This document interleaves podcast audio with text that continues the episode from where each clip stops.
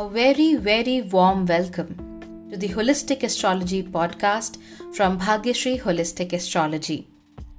This is season 1, episode 4, and today we will discuss the Hindu view of the cosmic skies, how the universe originated, how rashis or signs are divided, and how we'll look at astrology. So, let's get started.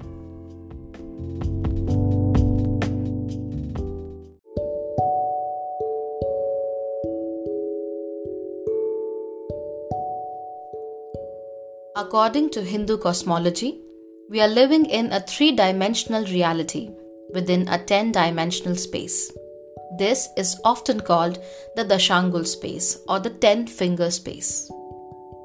The universe originates from Ma Bhagwati. You can also call her Paraprakriti and Adi Devi. She is frequently depicted as Mahakali as well.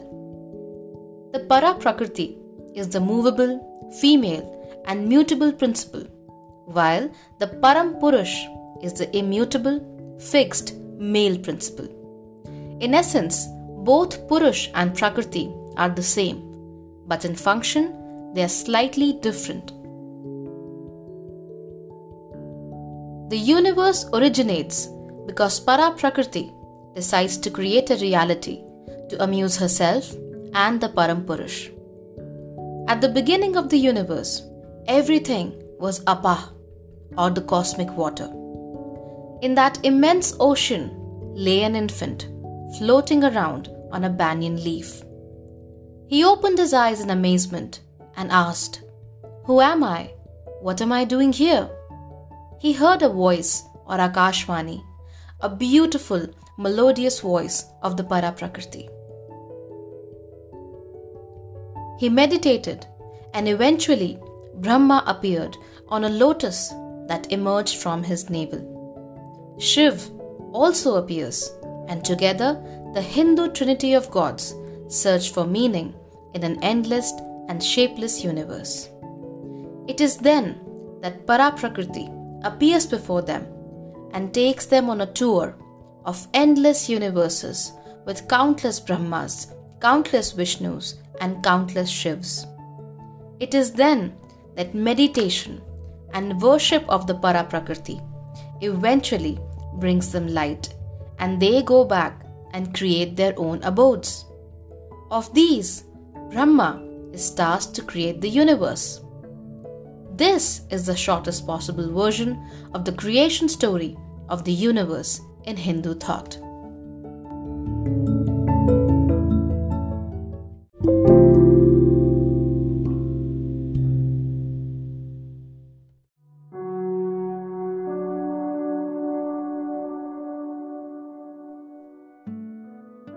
When the ancient Indian seers looked up at the sky, they were amazed to look at the constellations and how they could look like various animals. They then decided to give them names, understood more about the stars in those constellations, learned about how light traveled from the stars and planets, and plotted a great system of cosmology that we now call astrology. This system divided the sky into 360 degrees. Remember, the earth is round for us. We call it Bhumandal, that is, the round earth. We also call the sky Akashmandal, that is, the round sky. These 360 degrees are grouped into 30 degrees, each of which is called a Rashi or sign. There are 12 groups of 30 degrees each, the first among these is Aries, second Taurus, third Gemini, and so on. Each Rashi is further divided into nakshatras. Each nakshatra is about 13 degrees and 20 minutes, and sometimes they overlap between Rashis. Nakshatras provide a deeper look into a person's psyche and are most closely related to the moon. It is often said that the 27 nakshatras are the 27 wives of the moon. The moon, always moving quickly between these nakshatras, is duty bound to divide his time equally among his wives. When you are born, the Indian astrological system pays special attention to the sign and nakshatra of your moon. It can not only give a deeper look into your subconscious mind, but could also connect you with the past life karma and current life challenges.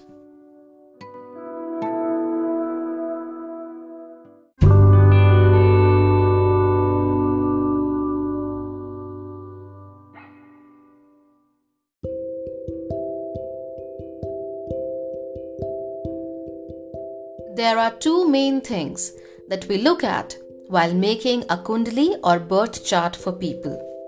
The first is the lagna, which is also known as ascendant or rising sign. The second is the moon and its placement in a particular nakshatra. The unique challenges that you face in life will be decided via these placements. Apart from these, the placements of other planets in different signs and nakshatras and their degrees is also important. Now, there are several methods to make astrological predictions. There is the Parashari method, the Jaimini method, the KP Cusps, even Lal Kitab. Apart from that, several other astrologers have provided a rich literature on learning astrology and applying it for practical purposes. In general, a student will begin with the Brihat Parashari Hora Shastra.